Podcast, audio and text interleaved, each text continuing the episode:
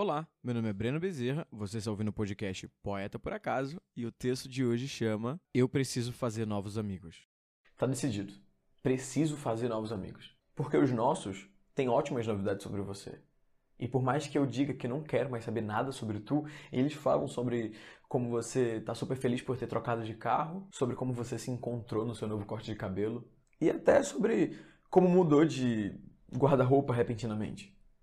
E por mais que eu diga que não quero saber mais nada sobre você, eu escuto atentamente, a cada mínimo detalhe. Porque ninguém entende que não é o que nós fomos que me deixa preso, e sim a possibilidade, o que nós poderíamos ter sido o que aconteceria caso tivesse feito isso ou aquilo. Inclusive, mais recentemente, eu quase te mandei mensagem para a gente fofocar um pouco do que estava acontecendo com a rainha da Inglaterra. Em como o Charles não era a pessoa mais bem vista para assumir a coroa e em como a própria Elizabeth não deveria ter sido rainha. Com quem mais eu ia falar sobre essas coisas? Você tá em tudo.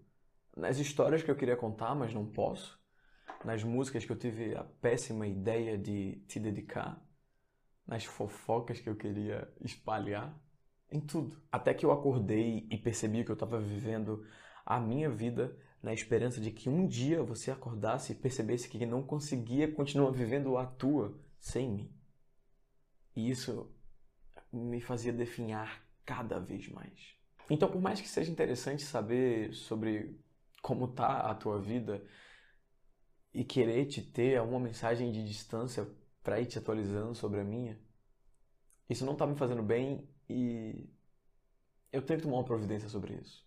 Então eu vou me levantar e tentar me reconhecer em cada um daqueles milhares de pedacinhos do espelho que quebrou quando o vento invadiu o quarto tentando ocupar todos os espaços, mas só causou mais bagunça. Vou treinar meu coração para ser o mais forte possível. Afinal, o que é mais forte que o coração da gente que, que se quebra em tantas partes e ainda assim bate?